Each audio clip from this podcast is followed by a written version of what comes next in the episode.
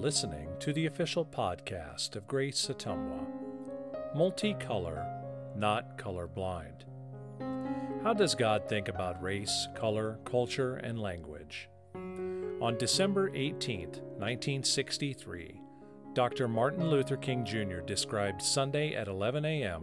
as, quote, the most segregated hour in this nation, end quote. Nearly six decades later, our schools are more diverse, our transportation systems are more diverse, our workplaces are more diverse, and our stores are more diverse. But on Sunday morning, we continue to segregate. If an outsider were to look at 86% of Christian communities, they would make some reasonable assumptions about what the Christian faith says about race, color, culture, and language. But do these assumptions match what God thinks? Is it truly God's vision that God's church be 20 times more segregated than the nearby schools? Or does God have something better in mind? And now, with today's message, here's Pastor Chris Childs. I was 14 years old.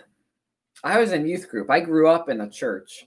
Um, I was in youth group, and for for maybe two or three weeks in a row, the youth leader has talk about racism. And I wanted to say to him, and when I look back, I remember I think I actually did say this to him. He was he was probably oh 20 years, 25, maybe 30 years older than us. And I said to him, maybe this topic was relevant when you were our age. Years ago in the Stone Age with black and white TVs maybe this was a relevant topic to talk about race. But our nation, I told him, has moved so far beyond this. This is no longer a relevant topic. There, there's nothing more to say about race. It's not an issue. And looking back, I realized I had no idea.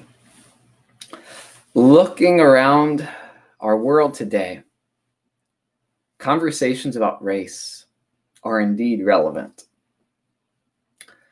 The white nationalist movement is growing in our nation. White nationalist militias are growing in our nation. And it's no longer surprising when we hear on the news of a racially motivated, the best word I have is tragedy, but even that doesn't capture it. Whole groups of people feel unseen, deprived of basic human worth. And Sunday morning is segregated. I'm using that word intentionally. Sunday morning is segregated.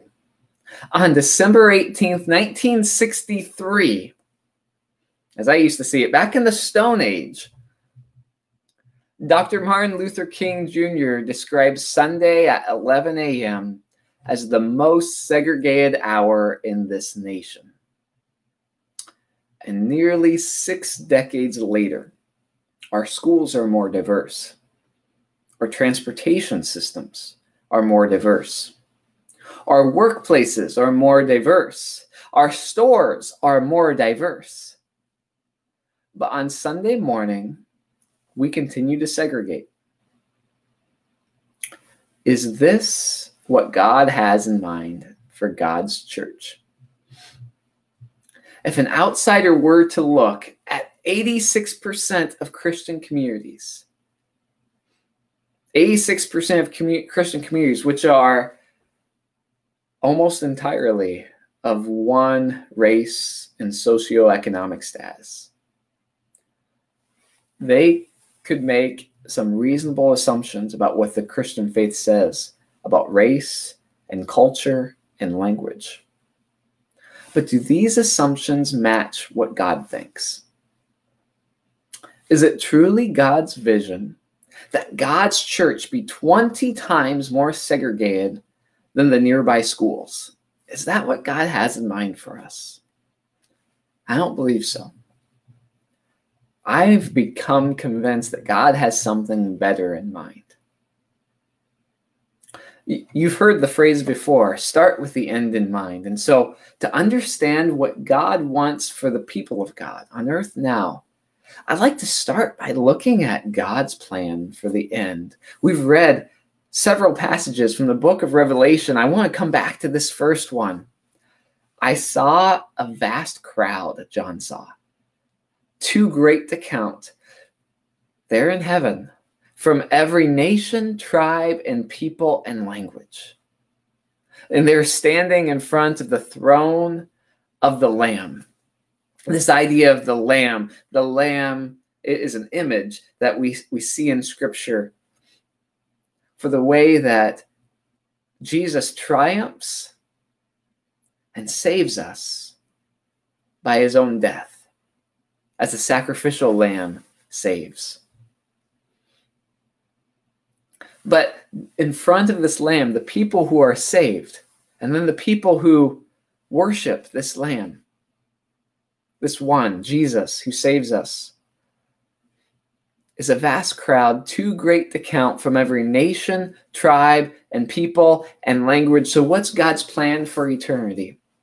I know this sounds really basic. I thought it was basic when I was 14 years old. It's not basic at all. What's God's plans for eternity? In John's vision,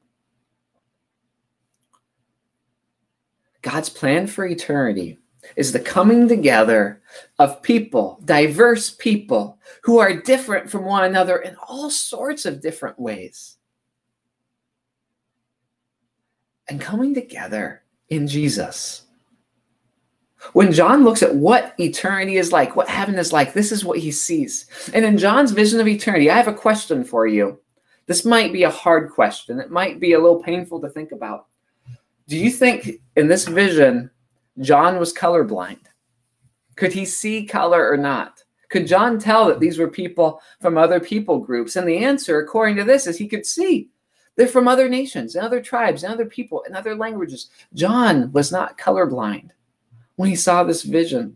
And then was John's vision say about what God is doing on earth now? He says, I saw another angel flying through the sky on earth, carrying the eternal good news to proclaim to the people who belong to this world, the people still on earth, to every nation, tribe, language, and people, carrying the good news to them.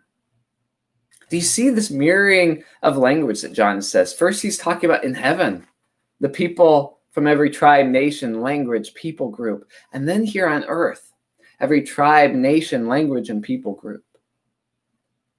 It's in heaven and it's on earth. Every nation, every people. Now, if this is what God's doing in heaven and this is what God is doing on earth, then my question is what are we doing? Because the reality is, we don't have to leave our community to meet people of other nations, languages, and people groups. And what is a people group?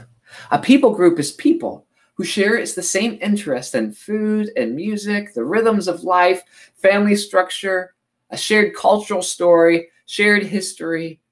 It might include the color of their skin, but has even more to do with their experiences in the world that might be influenced by the way people perceive the color of their skin. We could get really practical for a moment. We could get really practical and talk about where we could go in our communities to meet people with a different culture or a different story or a different experience than our own. We could talk about what we'd say, and more importantly, we could talk about how we would listen. And we could talk about ways of listening that would be respectful and not harmful. But today, I believe God's calling me to speak to the 14 year old Chris in each one of us who says that the church shouldn't be talking about race. Because that's what 14 year old Chris was saying. The church shouldn't be talking about race. This isn't our issue. This issue is not important to our mission. Today, I want to say that we receive our mission from God. And we want to be part of what God is doing. So, what's God's end game? What's God's eternal plan for the future? That's why we're looking at this book of Revelation. And as the story goes on, we see John's vision of heaven, and he calls it a city. He says it's a city that has no need of sun or moon, for the glory of God illuminates the city, and the Lamb is its light. And that picture of that light, the Lamb of God that brings light to the world, and the nations walk in the light of the Lamb. And all the nations bring their glory and honor John says, All the nations bring their glory and honor into the city. Nothing evil will be allowed to enter the city. Did you catch that? They all bring their glory. Now, this word glory is not a word that, that we usually understand. We, we think glory, oh, they just talk about their greatness. It's even more than that. All nations are bringing in the word glory is it's in Greek. It's the word is doxa. If if we were in person right now, I'd ask you to repeat it back to me. So I'm going to ask you to say it with me anyway. The word is doxa. And the word doxa means essence. All the nations are bringing in the essence of who they are, the essence of every culture. The essence of every culture, John sees, is carried into the city of heaven. And their culture isn't stripped away, and their culture isn't removed. It's popular right now for people to say that they don't see race. They say, I don't see race, I'm colorblind. But in my experience, the only people I've met who've said that colorblind is a good thing are white people. In fact, I've heard people of color say this that when, when a white person says that they're colorblind, it's as if they're saying diversity in color and culture is a bad thing. So seeing color is a bad thing. It's as if the people saying that they're colorblind are saying, Don't worry, I've stopped seeing the things that make you unique. Now I see you as being just like me, white and colorless. And I know that's not the intention of any of the people who I've heard say that they're colorblind. I've heard I've heard it over and over and over again, and yet the people I know who are who are black, who are Asian, who are Latino, the way they say it is when when a white person says that they're colorblind, it means they're not interested in what makes them unique. Heaven is not colorblind. When we look at John's vision in the city of heaven, the essence of every people group is carried in and refined to praise Jesus Christ who saves us. This passage says nothing evil will be allowed to enter the city of heaven. The essence of each color, culture enters the city, but it's a redeemed essence, redeemed in the light of the Lamb. Every culture, every culture has evil. This passage lifts that up. Every culture has evil, including my own white Midwestern American culture. It has evil. None of that comes into the city of heaven. But the essence, the essence of each culture on the earth is carried in as part of God's eternal purpose. So, if the promise of the gospel is that by the blood of Jesus Christ, we get to experience eternal life in full color, praising God with all the diversity of humankind. Then why don't we experience the same thing when Christians gather on earth? Why is Sunday morning, at least among Christians, the most segregated time in America? What holds us back from worshiping and the full diversity that God has created us for? See, I don't have the answer for that question. I feel like I should have the answer to that question. I feel I feel uncertain about my ability to even preach this when I don't have the answer because I'm speaking from the perspective of a white preacher. So, how am I supposed to tell you, here's how we can move forward in the diversity that God has called us for? I've heard so many people of grace say, our calling is we want to be a church that looks like the community. We want to look like the community in terms of age makeup and racial makeup and nationality makeup and language makeup. See, I don't know the answer for how do we get there and what does that exactly look like. But I can tell you that I know our next step. We have to start by building relationships with people of various backgrounds, with diverse people. And we aren't doing this on our own. We aren't doing this on our own of building these relationships, these heaven like relationships, where there's mutual respect and love and listening and celebrating what me- makes each person and culture unique by saying, I would love if you could teach me. We aren't doing this alone. Listen to this word from the very end of John's revelation, John's vision in Revelation. Then the angel showed John a river with the water of life, clear as crystal, flowing from the throne of God and of the Lamb. And on each side of the river grew a tree of life, and the leaves were used for medicine to heal the nations. So I know that there's racial divisions. I know that we have a long way to go. But Jesus isn't the business of healing the nations, healing these racial di- divides. The, the final promise in the book of Revelation is this. The last chapter chapter starts this way of saying, God is producing the thing to heal the nations. And we can talk all day about what this metaphor of the tree of life represents. And of course, it goes back to the Garden of Eden with the tree of life there in Genesis chapter 2. But for us today, what we need to know is that when we go, when we go into our community, and even in this next season, for these next seven months, before the pandemic is fully over, as we go into the community, because we do shopping and we go do our our uh, our grocery pickup and we do our takeout pickup, and we see people from other cultures and races, and maybe they're wearing a different set of clothing or speaking a different language.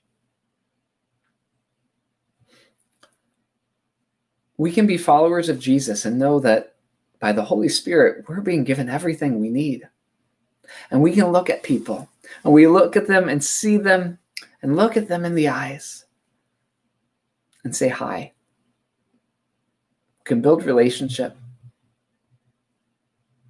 We can recognize that there are other people here and we can express that we want to get to know them. As followers of Jesus, we are committed to God's mission to see the world in full color, to love as Jesus loves. Would you pray with me? Holy God, we don't know all of our next steps. We don't know exactly every single detail of what you've called us to do, and yet we do know this part. We know there are people who don't feel seen who others don't even look at, who are treated as if they don't exist or don't matter. And we know that we are called.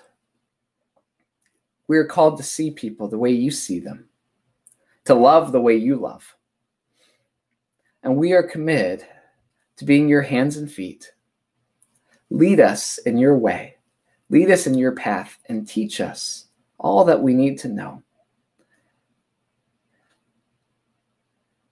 as we join you in bringing the kingdom of heaven here on earth. In Jesus' name we pray. Amen. Thank you for listening. If you found today's podcast meaningful, we invite you to subscribe to all of the podcasts from Grace Ottumwa. Grace is a congregation of the United Methodist Church located in Ottumwa, Iowa. For more information on this podcast or other information on the ministries of Grace Ottumwa, you can find us on the web at www.graceottumwa, spelled O T T U M W A, dot org. Thank you for listening.